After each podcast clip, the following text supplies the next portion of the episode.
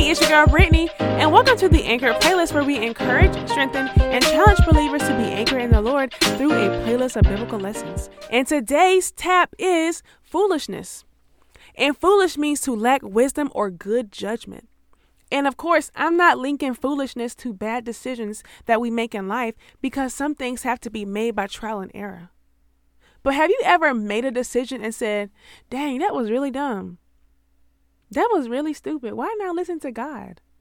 I've wasted so much time following the desires of my heart. I really should have listened to God. And we always feel silly in hindsight, but that's not God's will for our life. Because nine times out of 10, He told you the right way, but we weren't listening. And the foolish that I'm referring to today is willful ignorance. When you're willfully ignorant, it's a choice. You choose not to be informed or guided. You choose not to listen to the wise counsel. And in particular, the foolishness that I'm referring to today is when you do the opposite of what God has instructed. So that means that God told you that that wasn't the decision to make. God told you that He had something better.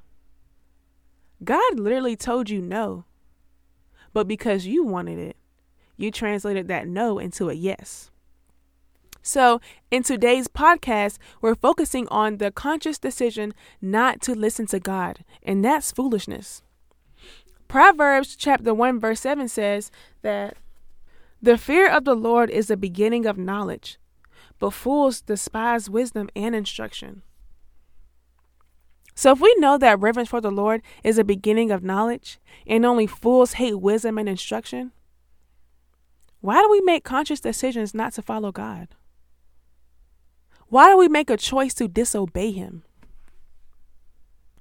There's been times in my life where God has told me, No, Brittney, don't make that decision. I have something better.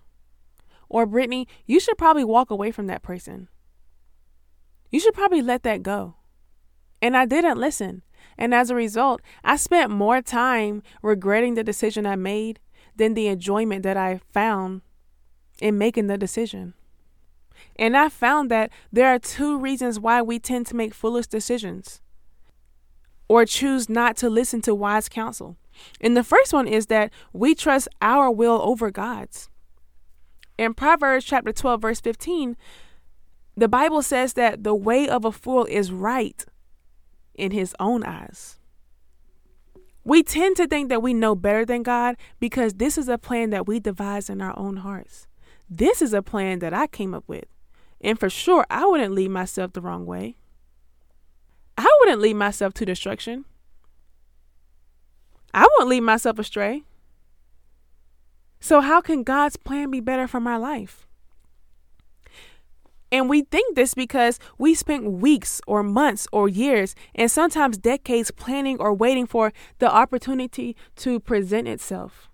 And we don't understand how God can tell us no when we think about all the perks that this opportunity brings. When we think about how much this opportunity is going to bless our life and how it's going to change us and how it's going to open so many doors.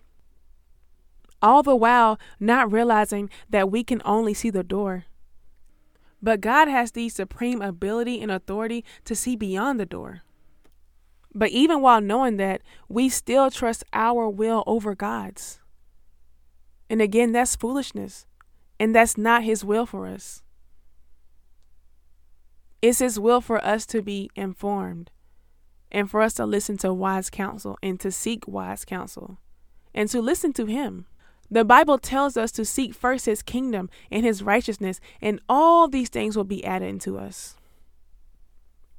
But sometimes we get caught up on what's added to us and not seeking him first, and not seeking the kingdom, and not seeking his righteousness. And the second reason I've discovered that we tend to fall into foolishness is because we don't trust God. We fall into foolishness and negligence because we don't really trust Him. And it's hard to trust somebody that you don't know. If you don't know God's character and He closes a door on you, it's easy to think that He doesn't understand your passions or your goals. It's easy to think that He doesn't want the best for us because what we want is best for us. Somehow we're still not able to trust Him, even though He knew us before we were formed in our mother's wombs. We find it hard to trust Him, even though that we know His Word says that He has a plan for our lives plans to prosper us and not to harm us, plans to give us a hope in a future. But sometimes that sounds too sweet if you don't know Him, if you don't know His character, if you don't know how trustworthy He is, if you don't know that He's your Father or He's a friend that sticks closer than a brother, you won't be able to trust Him. And it's crazy because deep down, we know that what God has for us is better than what we could want for ourselves. But we're fooled by uncertainty. We're paralyzed by the unknown. And as a result, we tend to think that when God closes a door or tells us no, that it's a rejection. But in reality, it's really a redirection. He's redirecting you back to his perfect will. He's redirecting you back to the plan that he has for your life. Don't be foolish. Listen to him. We can be so focused on a decision that God has no other choice but to close it in a divine way. And sometimes that closed door hurts, but it's necessary. Because we don't know what's behind that door. It can lead us on a path of destruction. But we have to know that He wants the best for us. And He doesn't want the world's best for us, or even our best, but His. The world's best is flawed, and our best seems to be seen from an obstructed view because we don't know what's behind what we see. Our perception is so limited that it sometimes blinds us. But God's best is perfect. And his passion for the best for us is stemmed from his love for us. You have to know how much God loves you. You have to know it. When you realize how much God loves you and how much he protects you and how he wants the best for you, that'll make you want to follow and trust him. He loves us so much that he's willing to dismantle our plans altogether. And it's so crazy because sometimes God will close a door, but we'll try to creep in through the window. We will really try to do something crazy and deranged just like this. And that's like you go into somebody's house and they say, No, you're not welcome here. They slam the door on your face because you're not getting the picture. And you try to crawl into the window. Ain't that crazy? Like, literally, just think about that. That's so crazy. But that's exactly how we look when we try to open the door that God just closed. It's obvious that that's not the place for you. It's obvious that you're being redirected somewhere else where you belong. But we have to ask ourselves why are we so willing to go to a place that's obviously not for us rather than following God's will? We'll be so wrapped and emotionally attached to our plans that a redirection will cause us to turn our backs on Him. And you know why? It's because our way is right in our own eyes. And if we're not careful, the shift or change in direction can turn to agitation or anger towards God. But it's supposed to produce appreciation for Him. You'll find yourself so upset that the door was closed instead of appreciating the fact that if God closed this door, then there must be something better. And that's a blessing. There's something better than what you imagine. There's something better than what you've been fixating on. Wouldn't you want that? I mean, just think about the two. You devise a plan in your own heart. And then on the other hand, God has something that exceeds what you have ever asked for or what you even thought of. You can't even fathom it. That's what God has for you. But then you go and choose what's in your hand. Ain't that crazy? Wouldn't it be crazy to settle for something below what God has for us? But that's what we do sometimes. Wouldn't it be wise to desire what God has for us? Or do we want that blessing on our own terms? Because when you're following God, you're on His terms and His timing. And again, that goes back to wanting to be in control. Following God can be nerve wracking because you're walking into a sea of uncertainty, but you have something to your advantage. And that's that the scriptures tell us that all things work together for the good of those who love the Lord and who are called according to his purpose. That means that you've already won, that no matter how it ends, it's going to work in your favor, it's going to work for your good. So you have nothing to lose. Yes, following God can be uncomfortable sometimes, but even in that discomfort, you still can have a positive perspective. And that's got to be that you've already won. And I'm not saying that you're going to jump for joy when God shifts your plans because it might hurt. But as you're shifting, you'll find peace. You'll be able to trust Him because you know that what God has for you is better. Because you know that you're following the God of all wisdom. Because you're following a God who wouldn't want you to stumble, who wouldn't want you to fall. Being foolish means that we make a conscious choice to do the opposite of what God has instructed. But you become less foolish because we're always going to make mistakes. But you become less foolish when you trust and accept His plan for your life. But trust begins with a relationship. You must trust that His way is better than your own. You must trust that He loves you so much that He's going to close that door and open a new one for you.